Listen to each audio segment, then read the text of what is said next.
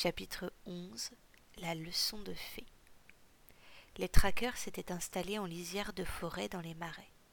S'il n'y avait pas eu la menace des vardos qui les cherchaient, leur campement aurait été un lieu paradisiaque. L'orée des bois, les ruines adorables d'un repère de chasse et la prairie à l'est où se levait chaque matin un énorme soleil rouge. Ils avaient même un ruisseau à portée de main.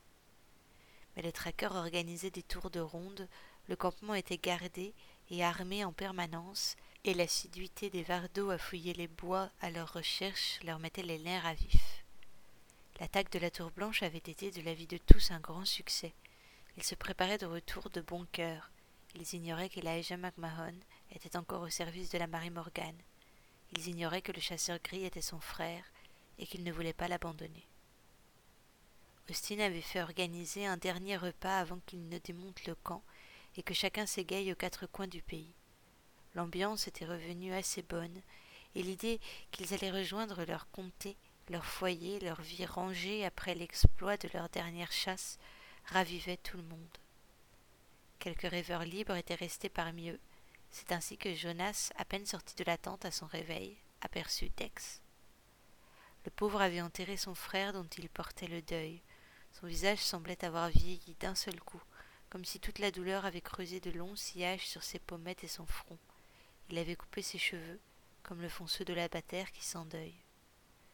Lorsqu'il vit Jonas, Dex resta les bras ballants, sans savoir comment se comporter. Après l'escapade ratée dans les bois du château d'Elwyn, Harry et son frère n'avaient pas été les plus tendres à l'égard de l'héritier.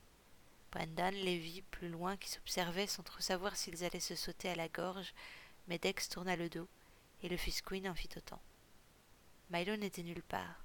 Quand Jonas rejoignit les traqueurs, ils étaient tous tranquillement assis près du feu autour duquel ils se réchauffaient innocemment en riant très fort.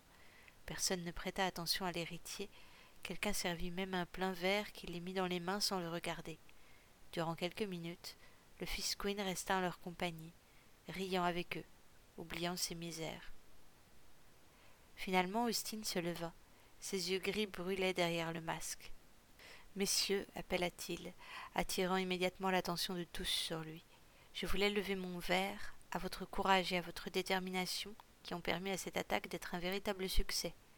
Certains des nôtres sont tombés, certains prisonniers aussi. Les deux hommes qui encadraient Dex lui touchèrent gentiment l'épaule. À la dernière minute, Harry avait remercié les traqueurs de lui avoir permis de mourir sans chaîne.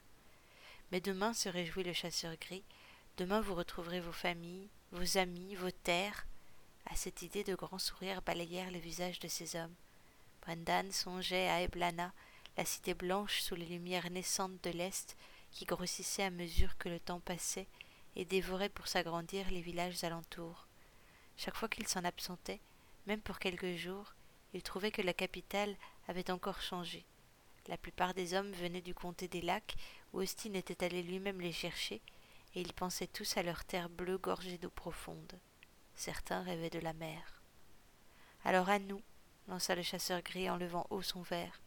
Il fut aussitôt imité par ses camarades et tous burent d'un trait. L'aîné des MacMahon profita qu'ils avaient repris leur conversation pour entraîner Jonas à l'écart. J'ai moi-même préparé deux chevaux pour Milo et pour vous. Je vais attendre que mes hommes soient partis pour rejoindre Penuncle.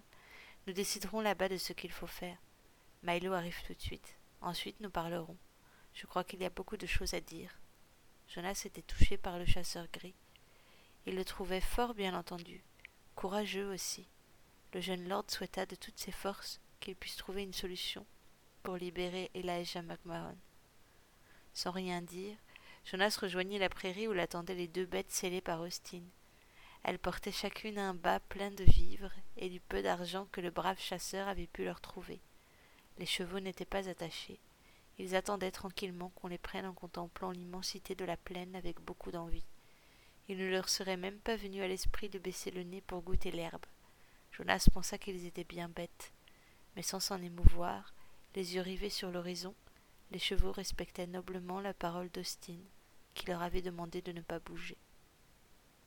Lorsque Milo le retrouva, ils sortirent du camp au pas, Jonas ignora les traqueurs qui avaient trop bu et se battaient entre eux.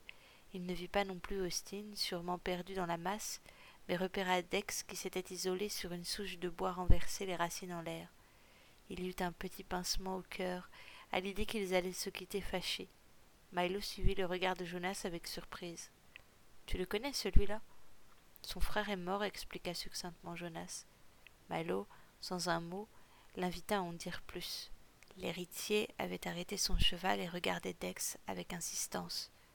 Lorsque nous sommes passés dans le comté de la Bienvenue, nous avons fait une halte dans un domaine.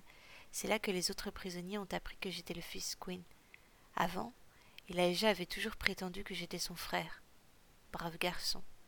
Mais, ajouta Jonas sans prêter attention à l'interruption émue du pêcheur, ça n'a pas fait plaisir à tout le monde. Et Harry, le frère de Dex, a été parmi les plus virulents.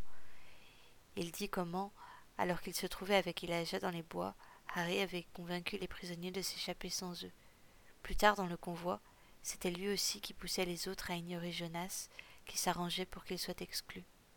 Milo inclina la tête, scrutant le rêveur libre sur sa souche. Oublie-le, fils, il a assez de soucis en tête, et ça n'a plus d'importance de toute manière. D'un coup de jambe plutôt sec, Jonas détourna sa monture, et ils sortirent du camp, sans se retourner. Le rythme paisible du cheval, son odeur, tout le berçait et le ramenait près de dix ans en arrière, lorsque Kevin O'Toole avait eu son premier hongre. Jonas gardait un souvenir cuisant de cette première chevauchée et surtout de son retour pitoyable au Diarmada, presque courbé en deux et incapable de s'asseoir durant deux jours. Depuis, il avait eu l'occasion de s'habituer à monter en selle. Pour Milo, Austin avait pris une brave poulinière qui connaissait son travail mieux que personne. Pourtant, le pêcheur se débrouillait mal, pestant contre cette bête qui n'avait rien de comparable avec aucune barque, ni le caractère limpide d'un océan en pleine marée. Ils décidèrent de ne pas rejoindre Penuncle par le chemin le plus court parce que la marée Morgan avait sûrement envoyé des hommes à leur recherche. En passant par le bord des marais, leur voyage devait durer deux jours bien pleins. Le premier soir, Milo fit lui-même le feu tandis que Jonas défaisait les pactages. Il n'avait pas peur d'être découvert, même dans le noir les Vardos les auraient retrouvés, et s'il fallait mourir, il préférait se battre en pleine lumière que de disparaître assassiné dans la nuit comme deux voleurs. Austin avait calé au fond de l'un des sacs une pipe en bois pour le vieux pêcheur, qui l'alluma avec un sourire de satisfaction. Décidément, ce garçon est une perle. Le pêcheur s'adossa à un arbre sans se préoccuper ni de son dîner ni de son compagnon de route, et il fuma sous les étoiles. Milo demanda Jonas d'une toute petite voix. Il vint s'asseoir à côté de son ami qui se décala pour lui laisser un peu d'espace. Milo dit Jonas timidement. Tu veux bien m'expliquer? Hmm. Expliquer quoi? demanda Milo distraitement. Tout. Le pêcheur sortit brusquement de sa rêverie et regarda Jonas avec un sourire navré. Excuse-moi, mon garçon, je pensais à autre chose. Bien sûr, assieds-toi. Enfin non, tu es déjà assis. Alors reste là, je vais t'éclairer sur une ou deux choses. Je cherche juste par quel bout commencer. Commence par le début, conseilla gentiment l'héritier. Milo fit la moue et lissa machinalement sa fine barbe blanche. Il n'était pas certain de trouver un début à cette histoire. Pour Jonas, tout n'avait commencé que quelques jours plus tôt dans la tempête. Bien, soupira le pêcheur. Pour commencer, je pense qu'il serait bon que tu saches ce qu'est la magie. Et ouvre autant ton esprit que tes oreilles, parce que je ne suis pas certain de la façon dont je vais m'y prendre pour te l'expliquer, alors cela risque de ne pas être très clair. Je sais déjà ce qu'est la magie. C'est le pouvoir qui rend possible ce qui n'est pas possible. Milo ouvrit des yeux ronds et laissa tomber sa pipe. Il la ramassa précipitamment en s'y brûlant les doigts. C'est exactement cela. Je suppose que ton jeune ami Elijah s'est chargé de t'expliquer ça lui-même. Il fronça les sourcils. T'a-t-il parlé du pont? Le vieux pêcheur fouilla dans le sac qu'Austin avait laissé pour les vivres. Il inspecta un fruit et le jeta, en prit un second et grogna, en le mettant aussi de côté. Enfin, il trouva ce qu'il cherchait une prune d'un violet profond, gorgée du soleil des montagnes. Il l'ouvrit et la posa dans la main de Jonas. Dans la main de l'héritier, le jus de la prune coulait et collait à sa peau. Milo dit qu'elle représentait le monde. Voilà, fils. La pulpe, c'est ce qui est réel, et le noyau, c'est ce qui ne l'est pas. La prune, c'est le fruit tout entier avec sa chair et son noyau, et notre monde est fait de la même façon, avec une frontière bien nette entre ce qui existe et ce qui n'existe pas. Jonas contemplait la prune sans comprendre pourquoi le pêcheur voulait qu'il la regarde. L'homme, lui, vit dans le monde réel, mais ses rêves sont un passage, un pont qui permet à son esprit de pénétrer la partie du monde qui est l'imaginaire, dans le noyau si tu préfères. À chaque fois qu'il imagine quelque chose, qu'il désire, qu'il invente, son esprit entre dans ce noyau. Jusque-là, ce n'est pas bien compliqué, dit Jonas. Milo reprit la prune et suivit de son doigt les ridules du noyau. Les hommes ont inventé des bêtes, des êtres qui n'existaient nulle part ailleurs que dans cette partie du monde, et ils l'ont peuplé de toutes ces créatures. On les appelle les êtres fées. Elles peuvent faire toutes sortes de choses, comme les sortilèges. La Marie Morgane est un être fée. Mais c'est impossible, s'exclama Jonas. Tu viens de dire que les hommes ont inventé les fées, elles n'existent pas. Enfin, en tout cas, elles n'existent que dans leur esprit, pas dans la réalité. Milo rendit la prune à Jonas et le regarda longuement. Dans les volutes de la fumée qui s'échappait au ciel, les yeux du pêcheur brillaient comme des pierres d'agate. La magie rend possible ce qui ne l'est pas. C'est un pont également, qui permet aux êtres faits de pénétrer le monde réel, de traverser la frontière, depuis le noyau jusqu'à la chair. Jonas sentit que son cœur le piquait. C'était comme un petit pincement, une douleur très ancienne, une blessure qui s'ouvrait à l'évocation de ces mots, sans qu'il sache pourquoi. La voix du datura explosa en lui. Tu te souviens, Jonas Quinn? À présent qu'il savait ce qu'était une fée, il savait aussi qu'il ne libérerait jamais Elijah du pouvoir de la Marie Morgane. Pour cela, il aurait fallu qu'elle meure. Et comment peut-on tuer quelque chose qui n'existe pas? Fergus venait de repartir de la tour blanche. La Marie Morgane était roulée dans son fauteuil, cachant derrière ses cheveux d'argent la marque de la gifle qu'elle avait reçue. Sa colère était immense. Ils surent le soir même que Jonas s'était enfui. Fergus voulait attendre que le jeune lord soit endormi pour le rencontrer, mais lorsqu'ils se rendirent au geôle, ils trouvèrent la cellule vide, les chaînes pendant au mur. Elijah ouvrit chacune des portes pour y trouver leurs prisonniers. Dans l'une d'elles se trouvait Clive Doherty, l'archer gardien d'étoiles, mais il était parfaitement seul. Vous n'êtes qu'une sotte, hurla Fergus. Vous auriez dû le prendre en votre pouvoir dès que vous en avez eu l'occasion. Je voulais qu'il soit entier pour vous, mentit la Marie Morgane. Fergus était un petit homme, plus vieux que la terre et ridé comme le cœur d'une pêche, mais ses colères étaient immenses. Winifred s'agenouilla devant lui pour que leurs visages se trouvent à la même hauteur. Nous le retrouverons, c'est un lord, il n'a pas pu s'enfuir bien loin dans les marais, assura la Marie Morgane. Je vais envoyer Elijah à ses trousses. En entendant son nom, le jeune MacMahon fit un pas vers sa maîtresse, attendant ses ordres. Très loin, au plus profond de lui, une voix disait qu'il ne désirait pas tuer Jonas Quinn, mais bien plus fort que n'importe quel souvenir, il y avait la magie de la Marie Morgane qui le rendait aveugle. Si elle le lui demandait, il irait arracher le cœur de la poitrine de son frère. Pourtant Fergus le retint. Non, si ce garçon a pu s'enfuir, c'est qu'il y a été aidé. Son regard glissa vers le page qui observait la scène sans se faire remarquer. Richard devint rouge et baissa les paupières. Cette fois Winifred se redressa. Elle dominait Fergus de toute sa hauteur, mais il ne la craignait pas.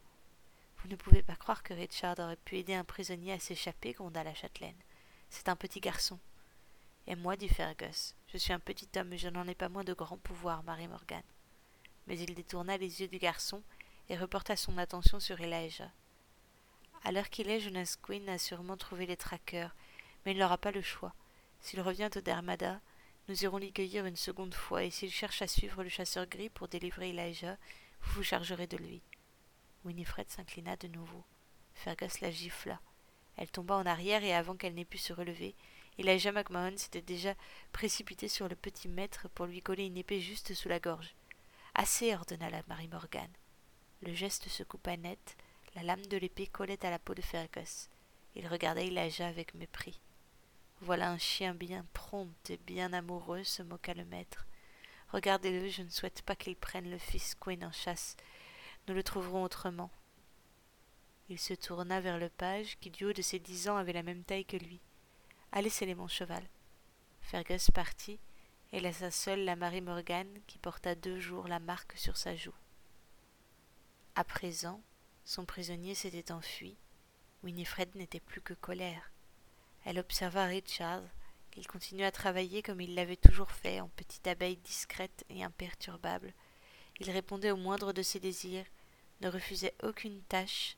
C'était presque comme s'il avait été ensorcelé lui aussi. Winifred savait que si l'enfant était bon avec elle, c'est parce qu'elle l'avait acheté au cueilleur de Rosemère. Il y était maltraité, il ne pensait pas vivre un jour une existence comme celle qu'il menait auprès d'elle. C'était sa façon de la remercier. Mais elle se mit à douter de lui. Elijah était en son pouvoir, jamais elle n'aurait pris l'initiative de libérer un prisonnier si elle ne l'avait pas demandé, et elle avait vu dans un fer de serrure les marques évidentes d'un couteau. Elle ne comprenait pas pourquoi son page aurait pu la trahir pour libérer un prisonnier. Puis, elle pensa à Clive Doherty, qui n'en finissait pas de mourir. Lorsque la Marie Morgan vint pour le voir, l'archer dormait du sommeil sans rêve du nectar. Elle attendit qu'il se réveille. En la voyant devant elle, l'air pincé et la joue encore rouge, Clive sut ce qu'elle allait demander. Lui avait bien compris que Richard avait été Jonas à sortir des geôles. De son côté, il n'avait fait que regarder la découverte en empêchant Elijah de pénétrer dans la cellule. Je l'ai vu partir, avoua Clive Doherty. Je n'avais pas la force de le retenir ni de vous appeler à l'aide. Ce garçon n'aurait pas dû retrouver la liberté, gronda Winifred. Vous deviez être prêt à donner votre vie pour l'en empêcher, et vous êtes resté couché là tandis qu'il sortait de mon royaume. Je devrais vous tuer. L'archer baissa les yeux. Non, madame, je ne pouvais pas me lever, et je n'avais pas mes armes. Mais je n'ai pas laissé votre prisonnier s'enfuir, je lui ai donné ma pierre. La Marie Morgan se dépêcha d'ouvrir le col de son archer. La pierre d'étoile, qui avait si longtemps reposé sur la poitrine de Clive Doherty, était à présent dans la poche de l'héritier. Elle jubila. Je l'ai entendu parler avec une chenille qui est dans sa tête. Il l'a appelée Datura. Je savais que grâce à la magie de cette créature, il se laisserait prendre par le pouvoir de cette pierre. Oh non, vous ne savez rien, mon mignon. Le Datura est réel, il n'a rien de magique. Clive se mordit la lèvre. Mais ne vous inquiétez pas, dit la Marie Morgan. Jonas Quinn possède bel et bien la magie, même si ce n'est pas comme vous le pensiez à cause de ce Datura. Votre pierre va bien vous revenir, et avec l'ambre reviendrait celui qui la portait. Le voyage de Jonas et Milo dura encore deux jours. Il n'y avait pas un arbre, pas une maison, rien qu'une immense solitude dans laquelle leurs chevaux piétinaient. Lorsque l'aube vint, grossissant la campagne pour chasser quelques restes de brouillard, ils arrivaient seulement dans les montagnes. Le matin tardif amenait dans ces brumes une pluie fine qui glissait dans le moindre repli de leurs vêtements. Le cuir des chevaux luisait et ruisselait. Jonas sentit l'odeur lui tourner la tête. L'héritier du Diarmada raconta à Milo le moindre détail de ses aventures. Lorsqu'il parlait d'Elijah, de la façon dont le jeune MacMahon l'avait protégé spontanément, le pêcheur souriait. Mais quand il disait comment Golan Kinsale torturait femmes, enfants et vieillards avec mépris, comment la Marie Morgan avait essayé de le faire capituler en le privant d'eau, les yeux de Milo brûlaient de colère. Jonas ne parla jamais de magie. Il garda pour lui l'aventure du Datura, du charme raté de Winifred, de la pierre d'ambre chaude qu'il gardait dans sa poche. Pourtant il aurait voulu tout connaître, il aurait donné cher pour que Milo parle encore sans jamais se taire du monde des rêves. L'héritier était intrigué par les êtres fées, leur capacité, la façon dont elles passaient inaperçues dans le monde. Mais la magie l'effrayait. L'idée qu'il lui suffisait d'imaginer une bête monstrueuse pour que cette bête apparaisse sous son nez suffisait à le garder de demander plus. Le vieux pêcheur savait parfaitement ce qui tracassait son compagnon. Il se promit de lui confier le livre qu'il tenait dans sa besace aussitôt qu'il serait à Penuncut. Le ciel était immense comme un océan au-dessus de la terre. La grande partie des travaux des champs était enfin terminée. Il ne restait plus au Clogan que l'entretien régulier des bêtes et les corvées de puisage. Milo et Jonas arrivèrent enfin sous un soleil de plomb et furent accueillis comme des princes à la table de la ferme. Le père Connor regardait Jonas prendre tout ce qu'on lui proposait. Le jeune lord était affamé, mais il avait une façon tout à fait extraordinaire de rester élégant même en dévorant. Gêné de se sentir observé, l'héritier repoussa son assiette. Je n'oublie jamais un visage, dit Connor. Tu es le portrait de ta mère. Je me souviens bien d'elle, une fille de la bataire qui était un peu plus jeune que moi, Jane Murphy. Le pêcheur savait ce qui suivrait car Connor était un maladroit né. Il se leva. Nous souhaitons nous reposer. Est-ce que la grange serait libre? le coupa Milo. Nigel allait leur montrer le chemin, mais le fermier ne quittait toujours pas Jonas des yeux. Vous êtes l'héritier dont parlait Milo, celui qui s'est libéré de la Rosemère. Je n'ai pas bien connu votre père, mais je me souviens de Quinn l'ancien. C'est à lui que vous ressemblez le mieux. Un peu comme Austin McMahon. À qui ressemble-t-il, lui demanda Jonas qui ne suivait rien. Milo leva les bras au ciel. Sentant qu'il avait trop parlé, le fermier bavard ramassa sa tête dans les épaules. À son père, George Quinn, murmura honteusement Connor Clogan. Jonas se leva à son tour et recula lentement de deux pas. Austin est le frère de mon père? Non, s'écria précipitamment le fermier, c'est un enfant illégitime que votre grand-père a eu avec Susan McMahon. Le jeune héritier le souffle coupé. Quand il était enfant, Jonas avait l'interdiction de se rendre aux écuries de Paddy, qu'Eliot présentait comme un vieux fou bercé trop près du mur, élevant des bêtes sans valeur et offrant un emploi à des pauvres de bataire. Monsieur Quinn avait même été jusqu'à s'enticher de la famille O'Toole, qui élevait aussi des chevaux, pour être certain que son cher héritier ne mettrait jamais les pieds dans les écuries où il aurait pu rencontrer Austin McMahon. Votre père l'ignore sûrement, suggéra Connor. Il le savait, le détrompa froidement Milo. Quand Austin est né, les Queens ont cherché à le faire disparaître. Ils avaient trop peur que sa mère réclame une partie de l'héritage. Ils n'ont vraiment cessé de l'ennuyer que lorsque leur héritier légitime a pris la tête du Diarmada. Jonas sentit le dégoût le mordre. Sa grand-mère avait voulu faire tuer un bébé pour garder sa richesse. Son propre père aurait fait de même. Et il sentait au fond que s'il n'avait pas cessé de boire la rose mère, lui aussi aurait essayé de se débarrasser de l'aîné des MacMahon. Il avait honte de son nom et de son héritage. Jonas présenta ses excuses et quitta la cuisine pour courir se cacher dans la grange comme un enfant pris aux fautes. Le fenil était garni toute l'année et confortable, plein de poussière de paille et d'odeur de bête. Le jeune homme se demanda ce que penserait son père s'il le voyait dormir à même le foin entre un fermier à la franchise déconcertante et un pêcheur rêveur libre. Lui, il ne savait plus qui il était, car il avait longtemps été le fils cruel de Diarmada et il sentait bien qu'il devait se défaire de ce costume, mais il n'avait jamais appris à être qui que ce soit d'autre. Milo passa devant Jonas en l'ignorant superbement et partit se poser à l'étage. Les pieds pendant dans le vide, il goûtait à la rare fraîcheur du soir qui tombait enfin, plissant les yeux sur l'horizon et imaginant que c'était la ligne de la mer. Le jeune héritier, après avoir longuement hésité, rejoignit son ami. Tu veux bien me parler encore de la magie? Je suis toujours disponible pour t'en parler. Que veux-tu savoir? Jonas Quinn désirait tout savoir. Tu m'as dit un jour que les rêves n'ont aucune frontière, que tout y est possible. Alors les fées, il doit y en avoir des milliers, à quoi ressemblent-elles? Elles sont nombreuses, avoua le pêcheur. Milo sourit malgré lui. Donne-moi mon sac, il est juste derrière toi, je vais te montrer quelque chose. Jonas lui tendit la besace, et son ami en sortit un petit paquet. Il le posa dans les mains de l'héritier qui souleva délicatement la peau tannée qui protégeait le livre. L'imagination d'un homme est débordante, mais inventer une créature ne suffit pas à lui donner assez de matière pour qu'elle passe de l'imaginaire au réel. Pour exister, une fée doit posséder un nom. Explique-le-moi. Une ombre passa dans le regard de Milo. Il avait quitté enfant son pays pour filer dans celui-ci où il n'avait pas pu se faire aimer il n'avait jamais trouvé la femme qui lui donnerait une descendance. C'était à son fils qu'il aurait dû raconter ces choses. Il ouvrit le livre à la première page qu'il trouva. Vois cette créature. Un homme un jour rêve d'un cheval avec une corne de narval sur le front. La créature n'existe pas vraiment, même dans son esprit elle est faible. Mais si cet homme en parle autour de lui, alors l'imagination va nourrir la créature et la rendre forte. Ceux qui en parlent vont lui inventer une histoire, un rôle, lui attribuer un pouvoir et lui trouver un nom. Ils la nomment unicorne.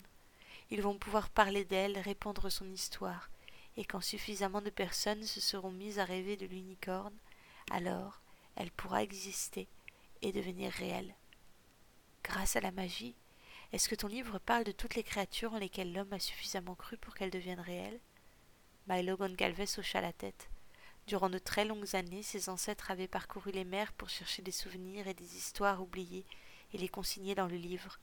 Pour la plupart des créatures, l'écrivain avait mis une ou deux lignes seulement, mais pour certaines autres, il y avait des images, des explications détaillées sur les mœurs de l'être fait, son habitat, ses pouvoirs, le moindre petit détail volé.